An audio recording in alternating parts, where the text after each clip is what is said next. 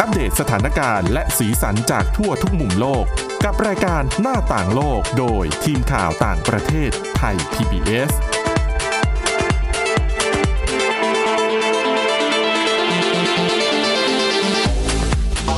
สวัสดีค่ะคุณผู้ฟังขอต้อนรับเข้าสู่รายการหน้าต่างโลกค่ะ วันนี้นะคะในรายการของเรามีเรื่องรับรองว่าคุณผู้ฟังต้อง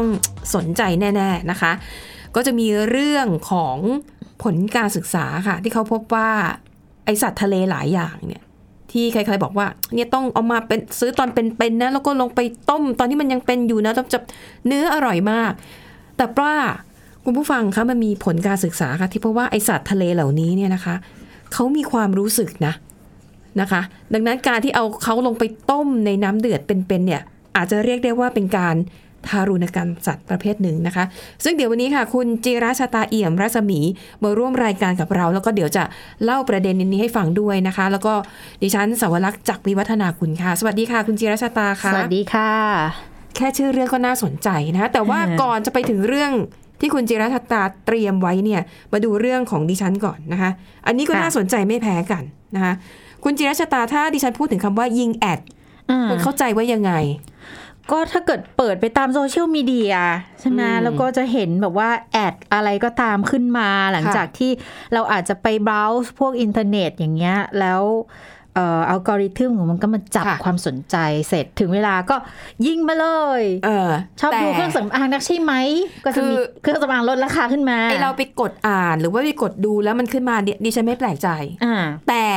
ถ้าเรานั่งคุยกับเพื่อนอยู่ คุยกันแล้วก็หันไปมองมือถือ อืม แอดสินค้าที่เราเพิ่งคุยกับเพื่อน มันเด้งขึ้นมา ค่ะ อันเนี้ยดิฉันยังแปลกใจอยู่ว่าเฮ้ย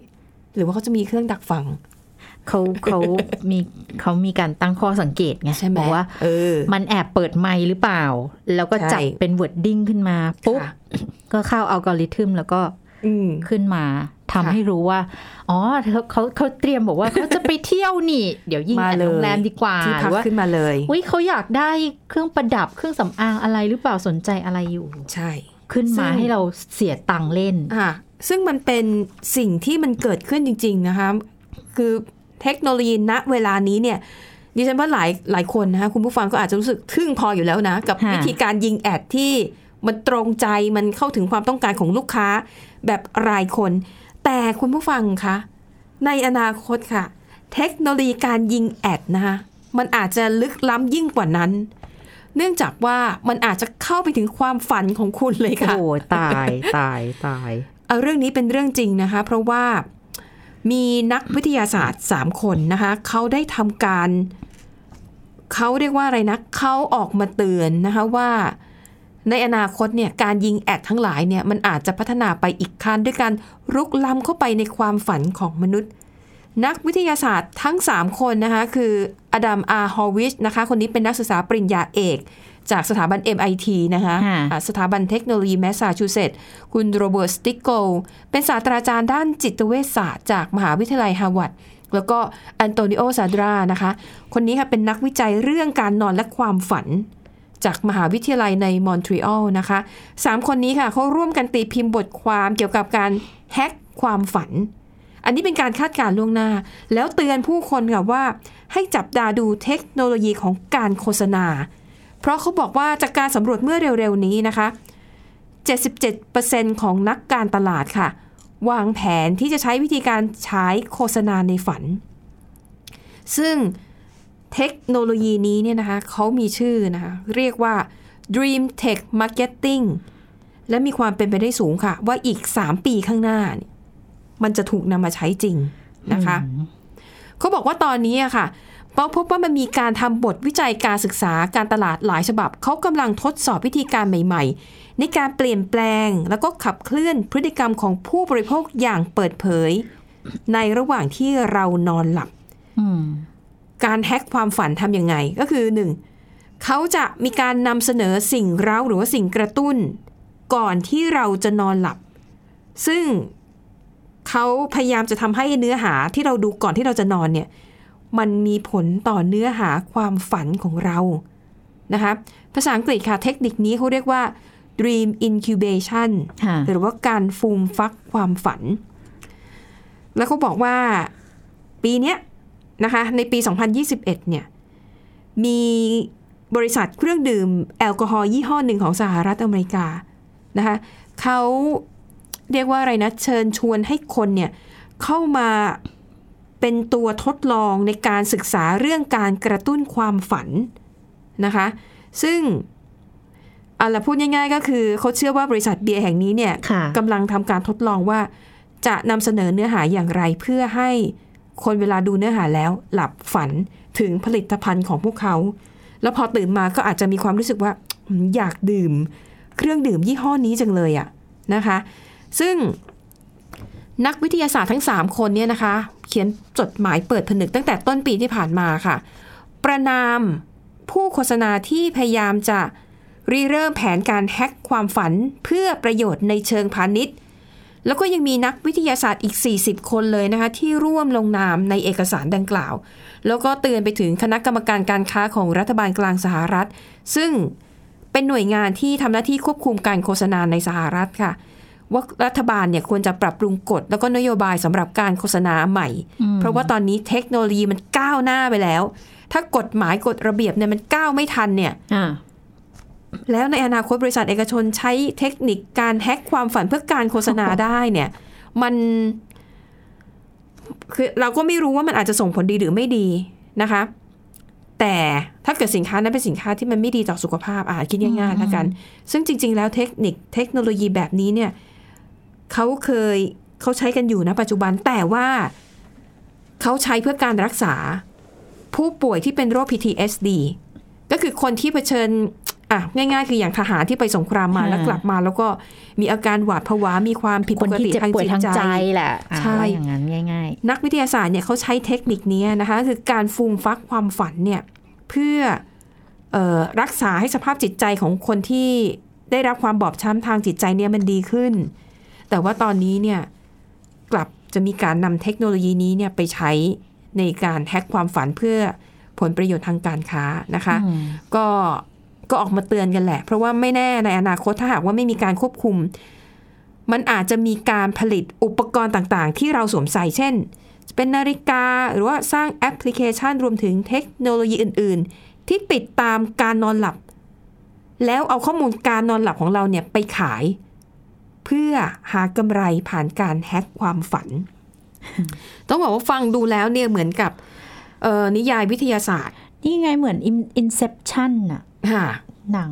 ที่ที่เข้าไปขโมยของในความฝันน่ะ อืม เออแฮกความฝันแล้วเข้าไปอย่างเงี้ย นะคะ ก็ดูแล้วมีความเป็นไปได้สูงเลยนะคะ แต่ทีนี้ ใช่ มันก็อยู่ที่ว่า โหกระทั่งความฝันเรายังจะมาแทรกแซงกันขนาดนี้เลยเหรอ จะขายตรงฮัดคอร์กันเกินไปไหม ค่ะอ่ะ แต่ก็เป็นความก้าวหน้าของเทคโนโลยีที่จะต้องตามกันให้ทันนะคะ ค่ะ อ่ะทีนี้ไปถึงเรื่องที่เราเกริ่นไว้น่าสนใจมาก อืม จิรชตา ค่ะ ก็มันมีการศึกษาของทางฝั่งอังกฤษเขาบอกว่ามีการเก็บรวบรวมมาจากหลาย ๆ นักเอ่อวิทยาศาสตร์ประมาณ 300 คนเลย ค่ะ ไม่ใช่ไม่ใช่สามร้อยคนบอกว่า เป็นการศึกษา 300 ชิ้นเลยศึกษาทางวิทยาศาสตร์ แล้วก็รวบรวมมาโดยอ่า LSE ค่ะอ่ามหาวิทยาลัยเนี้ยจะมีชื่อดังทางด้านของเศรษฐศาสต อื ร์ ม เนาะ London School of Economics เขาบอกว่าพวกปลาหมึก หรือว่าปูที่มีกระดองหรือกระทั่ง lobster นะ ค่ะ น่าจะรับรู้ได้ถึงความรู้สึกเจ็บปวด คือก่อนหน้านี้เวลาเราเรารับประทานอาหารทะเลเนี่ยเขาก็จะบอกว่า โอ๊ยจับกับกุ้งสดปูเป็ ต้ น องเป็นเป็น เออย่างเป็นเป็นเนื้อมันจะได้นุ่ม ต้มเป็นเป็นเนื้อมันจะได้นุ่ม หรือว่า ค่ะ บางประเทศเขาก็จะมีวัฒนธรรมแบบเอ่อต้มแล้วก็เอาปลาหมึกลงไปเป็นเป็นอายกตัวอย่างสมมติ เกาหลี เกาหลีใต้ นี่คือเป็น หรือว่า เป็นนะ ไม่ต้มไม่อะไร ตั หั่ ด น นงตัดหนวดอะไรอย่างเงี้ย ค่ะ มาแล้วก็ดุกดิกดุกดิกกันอยู่แบบเนี้ยโดยด้วยความเชื่อในสมัยก่อนที่ ค่ะ บอกว่า ก็มันเป็นสัตว์เลือดเย็น เป็นสัตว์ที่ไม่มีความรู้สึกหรอก อันนี้ ดังมั เราคิด คงไม่ กันเอง เจ็บไม่ปวดอันเนี้ยมันเป็นเป็นความเชื่อเดิม ค่ะ มันอาจจะมีการศึกษาที่ยังไม่ได้รับการพัฒนาหรือว่าศึกษาต่อยอดกันมา แต่ว่าอันเนี้ยเขาไปเก็บรวบรวมมา ค่ะ 300 ชิ้นก็แสดงว่ามันก็ค่อนข้างที่จะ เชื่อถือได้ เเชื่อถือได้ประมาณหนึ่งเลยแหละ ว่าสัตว์เหล่านี้เนี่ย พอมันมีความรู้สึกปุ๊บเนี่ย ค่ะ มันก็จะกลายเป็นสิ่งที่จะต้องเข้าไปตามกฎหมายแล้วด้วยนะ อืม ว่าควรจะได้รับความคุ้มครองภายใต้กฎหมายที่ดูในด้านของสวัสดิภาพของสัตว์ด้วยนะคะ แต่ว่ามันยังไม่ออกเป็นกฎหมายหรอก คือคือมันต้องมีผลวิจัยอะไรที่มันชัดเจนกว่านี้ อืมอืม ทีนี้สิ่งที่เขาบอกก็คือ สัตว์ทะเลที่ที่มีกระดองเหล่านี้นะคะ ทั้งหลายเนี่ยไม่ว่าจะเป็นปูเป็นกุ้ง เป็นหมึกเองก็ช่างนะ ก็พอมาพิจารณาในแง่ของหลักฐานทางวิทยาศาสตร์แล้วก็ได้ข้อสรุปบอกว่าสิ่งเหล่านี้เนี่ยเนื่องจากเขามีความรู้สึก ค่ะ ดังนั้นก็ต้องเอ่อ ได้รับการปคือกป้อง ได้รับการปกป้อง คุ้มครอง ในฐานะที่เป็นสิ่งมีชีวิตที่มีความรู้สึกอะเอาคิดง่าย อืมอื ๆ ม เหมือนเราอย่างเงี้ย เราเป็นคนมีความรู้สึกใช่ไหม ค่ะ หรือว่าสัตว์เลือดอุ่นต่าง ๆ วิ่งไปวิ่งมามี อ่ะอย่าวคาง ม สุ รู้ นัข สึก อย่างแมว เออ ก็ยังมี สุ กฎหมายคุ้มครอง ก็ไปทำอะไรเขาเจ็บเนี่ย หลายคนก็ไม่พอใจใช่ไหมเรามันก็ไม่ ค่ะ ควรไปทำอยู่แล้ว ดังนั้น ถ้าสิ่งเหล่านี้เขาเขาสัตว์เหล่านี้เขามีความรู้สึกเหมือนกัน ก็ไม่ควรจะไปทำไหมคือ ม คือที่องค์ความรู้เก่าที่เรามีอยู่ นั่นก็คือเออสัตว์ที่มีกระดูกสันหลังอะค่ะ ค่ะอ๋อ เออเหล่านี้เนี่ย มีเส้นประสาท ใช่ ควา มีกระดูกสันหลังหรือว่าสัตว์เลี้ยงลูกด้วยนม อ่าอ่าอ่า นะ ก็จะบอกว่าเขาจะจัดชั้นให้เป็นเอ่อสิ่งมีชีวิตที่มีความรู้สึกอยู่แล้ว ดังนั้นพอเป็นสิ่งมีชีวิตที่มีความรู้สึกปุ๊บ ก็จะต้องเข้าสู่ชั้นการคุ้มครองของกฎหมายที่ว่าด้วยการคุ้มครองควบคุมดูแลเอ่อคุ้มครองให้สวัสดิภาพของสัตว์อยู่แล้ว แล้วอันเนี้ยมันก็เป็นข้อกฎหมายที่เขากำลังพิจารณากันอยู่ในสหราชอาณาจักรด้วย ทีนี้พอมีข้อแบบนี้ออกมาปุ๊บเนี่ย นั่นหมายความว่าถ้าสมมุติว่ามันผ่าน อืม วิธีการบริโภคสัตว์น้ำ เออ โดยเฉ เอ พาะ อ เหล่านี้อาจจะต้องเปลี่ยนไปเลยนะ ค่ะ เออ เออ ก็เป็นความรู้ใหม่มาฟังถึงตรงนี้คุณผู้ฟังหลายท่านอาจจะเปลี่ยนใจนะ เรื่องของวิธีการปรุง คือไม่ได้เลิกกินนะ แต่ อ๋ออ อาจจะเปลี่ยนรูปแบบวิธีการปรุงให้รู้สึกว่ามันโหดร้ายน้อยกว่านี้ อืม นะคะ แต่ว่าเรื่องราวยังมีต่อค่ะคุณผู้ ค่ะ ฟัง เดี๋ยวเราพักกันสักครู่นะคะ กลับมาติดตามเรื่องราวกันต่อในเบรกหน้าค่ะ หน้าต่างโลกโดยทีมข่าวต่างประเทศไทย PBS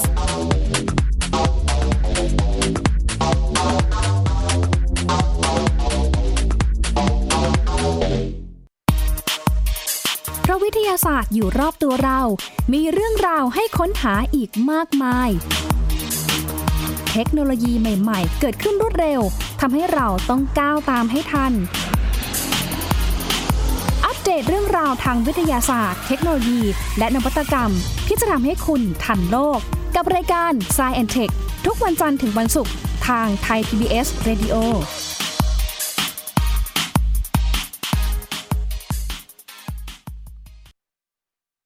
มากกว่าด้วยเวลาข่าวที่มากขึ้น จะพัดพาเอาฝุ่นออกไปได้ครับ มากกว่าให้คุณทันในทุกสถานการณ์ ตามที่กฎหมายดังกล่าวกำหนดเอาไว้ มากกว่ากับเนื้อหาเที่ยงตรงรอบด้าน นำมาใช้ในคดีเมาแล้วขับ มากกว่าในทุกทางออกของสังคม ป้องกันไม่ให้ปัญหาเกิดขึ้น มากกว่ากับข่าวรอบวันในทุกมิติ เครนก่อสร้างเกิดอุบัติเหตุขึ้น มากกว่าด้วยการวิเคราะห์ที่ตรงจุด ความพยายามของภาครัฐที่จะแก้ปัญหา และมากกว่ากับทีมข่าวมืออาชีพ ข่าวไทย PBS ให้คุณได้มากกว่า หน้าต่างโลกโดยทีมข่าวต่างประเทศไทย PBS ตอนรับกลับเข้าสู่ช่วงที่สองค่ะอ่ะคุณจิราชตาว่ากันต่ออ ม นะคะ ค่ะ เมื่อกี้เราบอกว่ามีความรู้สึกใช่ไหม ใช่ มีความรู้สึกแค่บอกมีความรู้สึกแล้วคนที่รักสัตว์หรือว่าคนที่คำนึงในเรื่องของ ค่ะ สวัสดิภาพของสัตว์เนี่ย ก็คงจะรู้สึกไม่ดีแล้วล่ะ กับ อืม การที่จะถ้ายังคงวิธีการบริโภคแบบเก่า ค่ะ ทีนี้มันมีผลการศึกษาที่อาจจะทำให้เรารู้สึกผิดยิ่งขึ้นอีกนะ เพราะเขาบอกว่าคุณจำหมึกพอได้ไหม อ่าอ่าจำได้ เออส จำ มั ได้ ยสมัยฟุตบอลโลกสักปีหนึ่งอ่ะที่ อ่า เขาเอามาทายผล ทำนายผ นู่ ล นนี่ ค่ะ แล้วเขาพบว่ามันมีความฉลาดนะ อืม มันสามารถที่จะแก้ไขปัญหาหรือว่าทำตามในสิ่งที่ไม่รู้ว่าสื่อใจถึงใจได้หรือเปล่านะ ค่ะ แต่ว่ามันสามารถที่จะแก้ไขปัญหาชาวอะไรบางอย่างได้เนี่ย ม คืออย่างเช่น เอาอุปกรณ์เข้าไป ค่ะ ใช่ไหมหรือว่าให้หนีออกจากที่ที่มีการกักขังแบบเนี้ย ค่ะ มันสามารถทำได้ ม แล้วตอนเนี้ยเขาก็มีผลวิจัยที่ชัดเจนออกมา เขาบอกว่ามีอย่างน้อยๆที่มีการทดสอบ ด้วยเอ่อวิธีการที่แตกต่างกันไปถึง 8 วิธี ค่ะ แล้วพบว่าพวกเอ่อสัตว์ที่มีกระดองเหล่านี้ค่ะ โดยเฉพาะปลาหมึกเนี่ยนะ อืม มีความสามารถในการเรียนรู้ อ่าฮะ มีความชาญฉลาด ค่ะ มีต่อมรับความรู้สึกเจ็บปวด ค่ะ แล้วไอ้ต่อมรับความรู้สึกเจ็บปวดเนี่ยค่ะ มันจะเชื่อมโยงอยู่ ระหว่างเออไอ้ตัวรับความเจ็บปวดสองฝั่ง อืม แล้วก็มีสมอง ดังนั้นมันก็ตอบสนองต่อยาสลบ คือวางยาสลบก็ได้ โอ้ค่ะ ก็แสดงว่านางก็รับความรู้สึกได้ ค่ะ ใช่ไหมแล้วก็ยาแก้ป วด ใช้ยาแก้ปวดทำให้คลายความเจ็บปวดได้ อ่าอ่าฮะ ก็ยิ่งชี้ชัดเลยว่ามีความรู้สึก ค่ะ แล้วยังสามารถมีพฤติกรรมที่เขาบอกว่ามันสามารถพิจารณาได้ ว่าอันไหนมันเป็นสิ่งที่เป็นพฤติกรรมที่กำลังถูกข่มขู่อยู่ ม หรือว่าอันไหนเป็นโอกาสที่มันน่าจะได้รับ ค่ะ รับรางวัลหรือว่า อ่าอ่า ได้ของอะไรที่เป็นของรางวัลมาให้อย่างเงี้ย ค่ะ นั่นมันก็แสดงว่ามัน มีสติ เป็นมันมีสติ ปั ปัญ ญญา ญา มันมีความรู้สึกมันมีปัญญา เขาบอกมีการทดสอบในสารคดีของ Netflix ค่ะเมื่อเร็วๆนี้เองบอกว่า My Octopus Teacher เออ อันนี้เนี่ยเป็นสารคดีที่แสดงให้เห็นเลยว่า มีความสามารถที่โดดเด่นเป็นพิเศษเลย ของเจ้าเอ่อปลาหมึกนะคะคือโครงสร้างของสมองของมันเนี่ยมันสามารถที่มันอาจจะมีความแตกต่างจากมนุษย์แหละในหลากหลายเงื่อนไข แต่ว่าพอมาพูดถึงดูในแง่ของการทำงานในในสมองเมื่อเทียบเคียงกับสัตว์เลี้ยงลูกด้วยนมนะ ค่ะ คือคือปลาหมึกมันไม่ใช่สัตว์เลี้ยงลูกด้วยนมใช่ไหม ใช่ เราบอกว่าเป็นเลือดสีน้ำเงินก็คือเป็นเป็นสัตว์เลือดเย็นใช่ปะ อืม สัตว์ อืม ไม่ใช่สัตว์เลือดอุ่นน่ะแต่เอาโครงสร้างสมองมาเทียบเคียงแล้วว่า ค่ะ มันมีหลายส่วนที่มันใกล้เคียงกับสัตว์เลี้ยงลูกด้วยนม อืม ดังนั้นก็ทำให้มันมีความสามารถพวกการเรียนรู้ต่าง ค่ะ ๆ ไขปัญหาต่างๆ ได้ ค่ะ แล้วที่สำคัญเมื่อสักครู่เราพูดถึงฝัน อ่า เขาบอกว่าพอมันมีไอสิ่งเหล่านี้เนี่ย มันก็มีความสามารถในการฝันได้ด้วยนะ อืม คือพอมันฟังอย่างนี้ก็บอกว่า ค่ะ โอเคค่ะ ได้ ดิฉันน่ะเข้าใจว่าสาเหตุหนึ่งที่มนุษย์รู้สึก ว่าเออมันไม่น่าจะมีความรู้สึกนะเพราะหนึ่งเขาไม่มีเลือดไง ใช่ คือถ้าเป็นสัตว์อื่นอย่างเนื้อหมูเนื้อไก่เราซื้อมาสดๆหั่น มัน ไป ไม่ เนี่ย มันไม่ ห็ เชื่อมโยง ลืด กับประสบการณ์ของเราไง ใช่ เราเห็นเราเห็นมันเป็นสีดำๆสี เอออ อะไรออกมา หรือว่าบางตัวมัน ค่ะ ก็ไม่มีเลือดออกมาอย่างปลาอย่างเงี้ย ค่ะ เราก็จะไม่รู้สึกว่ามันเจ็บปวดแต่ ใช่ เมื่อไหร่ก็ตามที่พอเห็นว่าเฮ้ยมันมีเลือดไหลออกมา มันก็เริ่ม เออ เชื่อมโยงได้ละ ค่ะ ว่าเนี่ยมันคือความเจ็บปวดที่เรา อืมอืม เราก็เคยรู้สึกมา ค่ะ เนี่ยจะเริ่มมีความแบบอืมถ้าเกิดจะกินก็ขอให้เลือกที่เขาตายไปแล้วก็แล้วกันนะ แต่มันก็ไม่สด แต่ก็ต้องยอมรับความจริงว่า สดประมาณหนึ่งก็มี เออ แต่ อะไร ไม่ เงี้ย ต้องสด อ่ะ ขนาดแบบเป็นๆขนาดนั้น อ่ะแล้วแต่คุณผู้ฟังนะ เออก็เป็นทางเลือกค่ะเป็นทางเลือก ค่ะอ่ะ จากเรื่องสัตว์สัตว์เรื่องโหดร้ายไปดูเรื่องของสิ่งแวดล้อมกันต่อดีกว่า ค่ะ นะคะ พูดถึงเรื่องรถยนต์ไฟฟ้า โอ้โห ตอนนี้กำลังมา อืม หลายบางยี่ห้อนี่เข้ามาแล้ว โอ้โห ยอดจองนี่ ถล่มทลาย ขนาดยังไม่รู้ราคานะ ไม่แล้วที่สำคัญคือยังไม่รู้เลยว่าที่ชาร์จที่อะไรจะเป็น จะยังไง ยังไงนะ ถ้าต้องขับจากกรุงเทพไปเชียงใหม่ดิฉันก็ไม่กล้านะ ต่อให้มีรถคันนี้อยู่ในบ้านอ่ะหนึ่ง เอาไปแค่ปทุมธานีอะไรอย่างนี้ไหมอ่ะแล้วเขาคือเราก็ไม่แน่ใจว่า ค่ะ ชาร์จแล้วถ้าเขาไปหมดกลางทางเนี่ย ใช่ ทำยังไงอ่ะ นะคะแล้วก็ที่ดิฉันได้ยินมาเนี่ยก็คือว่าอ่ะอย่างสมมติรถยนต์ไฟฟ้าอย่างอ่ะถ้าผลิตในจีน อาจจะเขาอาจจะโฆษณาว่าชาร์จหนึ่งครั้งวิ่งได้ระยะทาง 300 กิโลเมตร แต่ก็มีคนที่เชี่ยวชาญด้านรถยนต์หลายท่านนะคะ บอกว่า แต่ถ้าหากว่าเอารถคันนั้นเนี่ยมาวิ่งในเมืองไทย ค่ะ ชาร์จหนึ่งครั้งอาจจะวิ่งได้เหลือแค่ 200 นาที เอ้ยขออภัย 200 กิโลเมตรต่อ 200 กิโลเมตรต่อการชาร์จหนึ่งครั้ง เหตุผลก็เพราะว่าสภาพอากาศ เมืองไทยอากาศร้อน แล้วบางทีการระบงระบายอากาศเนี่ยอาจจะต้องใช้พลังงานมากกว่า อ๋อ เมืองหนาวอะไรอย่างเงี้ยคือบอกว่า เรื่องสภาพภูมิอากาศเนี่ยมันไม่เหมือนกันนะคะ ดังนั้นก็ต้องยอมรับว่าแม้คนจะนิยมรถไฟฟ้ามากขึ้น แต่การใช้งานจริงมันก็อีกเรื่องหนึ่งนะ อืม นะคะ แต่เอาละค่ะตอนนี้ต้องบอกเลยว่ามันก็เป็นเทรนด์นะคะที่ทั่วโลก รัฐบาลในหลายประเทศโดยเฉพาะยุโรปนะคะถึงกับตั้งเป้าว่าอ่าจะต้องปรับมาใช้รถยนต์ไฟฟ้าในประเทศเนี่ยให้มากขึ้น ด้วยความเชื่อที่ว่ามันจะช่วยรักษาสิ่งแวดล้อม เพราะว่าไม่ต้องใช้น้ำมันเชื้อเพลิง ก็ไม่ต้องปล่อยไอเสีย ไม่ต้องปล่อยมลพิษ โลกก็น่าจะดีขึ้น แต่ว่ามีอีกมุมหนึ่งค่ะ มุมนี้น่าสนใจนะคะ มุมนี้ค่ะ เป็นการศึกษาวิจัยของกลุ่มที่มีชื่อว่า Radiant Energy Group นะคะ ค่ะ เขาศึกษาว่า การใช้รถยนต์ไฟฟ้าเนี่ยมันจะช่วยรักษาสิ่งแวดล้อมได้จริงหรือไม่นะคะ เพราะว่าอะคุณจินชตา มีรถไฟฟ้าถามว่าชาร์จมันต้องชาร์จกับที่ไหน ก็ต้องชาร์จกับแหล่งกำเนิดไฟฟ้า ปลั๊ก อ่ หรือว่าสถานีชาร์จที่เขาสร้างขึ้นใหม่ หรือไม่ก็ชาร์จที่บ้านอ่ะแล้วแต่ว่า อืม รถยนต์รุ่นไหนพัฒนามาเป็นยังไง แล้วถามว่าแล้วไอ้ไฟฟ้าที่มาป้อนที่บ้าน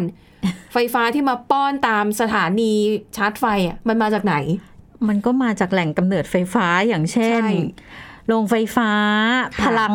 ถ่านหิน ใช่ โรงไฟฟ้าพลังน้ ค่ะ ำซึ่งก็มาจากเขื่อน ถูกต้อง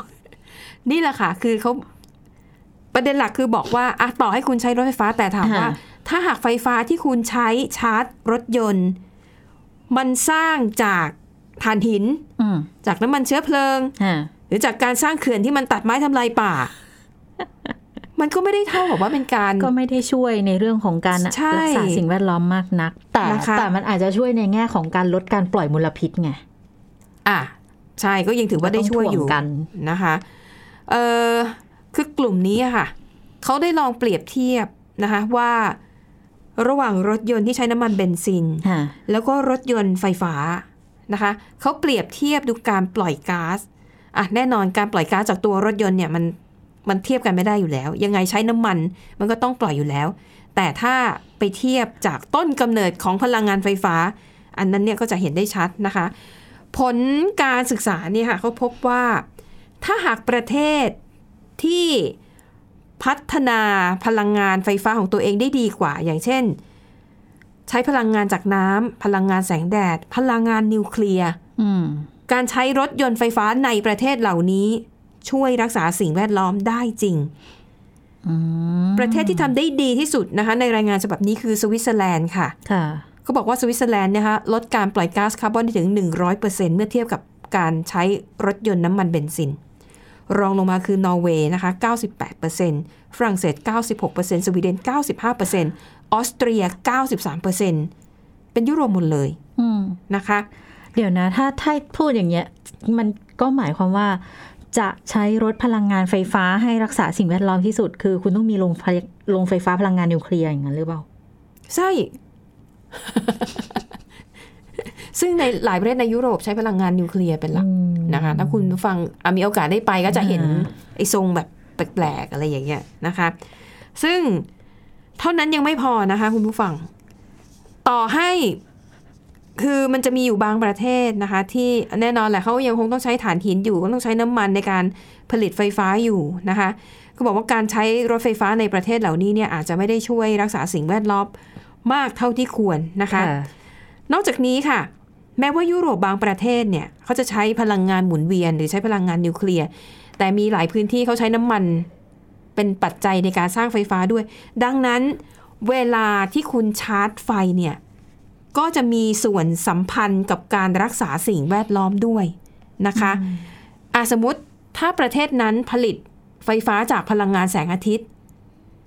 ถ้าคุณชาร์จรถยนต์ของคุณตอนที่ยังมีแสงอาทิตย์ อันนั้นก็คือช่วยรักษาสิ่งแวดล้อม แต่ถ้าคุณไปชาร์จตอนกลางคืน ซึ่งไฟฟ้านั้นอาจจะสร้างขึ้นมาจากน้ำมันหรือว่าถ่านหิน มันก็เท่ากับว่าเป็นไฟฟ้าที่ได้มาจากการใช้ถ่านหิน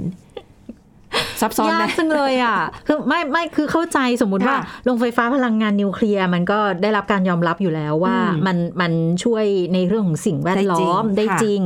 หรือว่าพลังงานจากแสงอาทิตย์ที่เป็นพลังงานหมุนเวียน พลังงาน อืม สะอาดอยู่แล้วเนี่ย ค่ะ ก็เท่ากับว่าเป็นการเสริมการรักษาสิ่งแวดล้อมขึ้นไป เพราะว่ารถที่เราใช้มันก็ไม่ปล่อยมลพิษ แต่ถ้าตราบใด อืม ที่ชาร์จตอนกลางคืน ซึ่งบ้านเราสมมตินะ สมมติ ค่ะ เราติดแผงแผงพลังงานแสงอาทิตย์ไว้ ค่ แล้วเก็บกักได้มากพอ แล้วเอามาชาร์จ มีแบตเตอรี่ชาร์จในตอนกลางคืนใส่รถเอาไว้เนี่ย มันก็อาจจะช่วยได้ประมาณหนึ่งแต่ถ้าสมมติไม่ได้เพียงพออะตอนกลางคืนเราก็ใช้ไฟที่มาจากโรงไฟฟ้าพลังเขื่อน มม พลังน้ำที่ตัดไม้ทำลายป่ามา ค่ะ ก็ก็ไม่ได้เป็นการช่วย อืมนะคะอ่ะอันนี้ก็เป็นอีกมุมหนึ่งที่ที่น่าสนใจนะคะ แต่ว่าเอาล่ะ เราในฐานะผู้บริโภคก็พยายาม กันให้เต็มที่ที่สุดแล้วกันนะคะ เพราะว่าหน้าที่หลักๆ ก็ดูเหมือนก็ต้องเป็นหน้าที่ของรัฐบาลแหละ ในการเอาจริงเอาจังกับการปฏิรูปเรื่องของการเอ่อผลิตเทคโนโลยีด้านเ อ่อพลังงานทั้งหลายนะคะเอาละค่ะคุณผู้ฟังและทั้งหมดนี้ก็คือเรื่องราวในรายการหน้าต่างโลกขอบคุณสำหรับการติดตามค่ะ วันนี้เราสองคนและทีมงานลากันไปก่อนพบกันใหม่ในตอนหน้า สวัสดีค่ะ สวัสดีค่ะ Thai PBS podcast. View the world via the voice.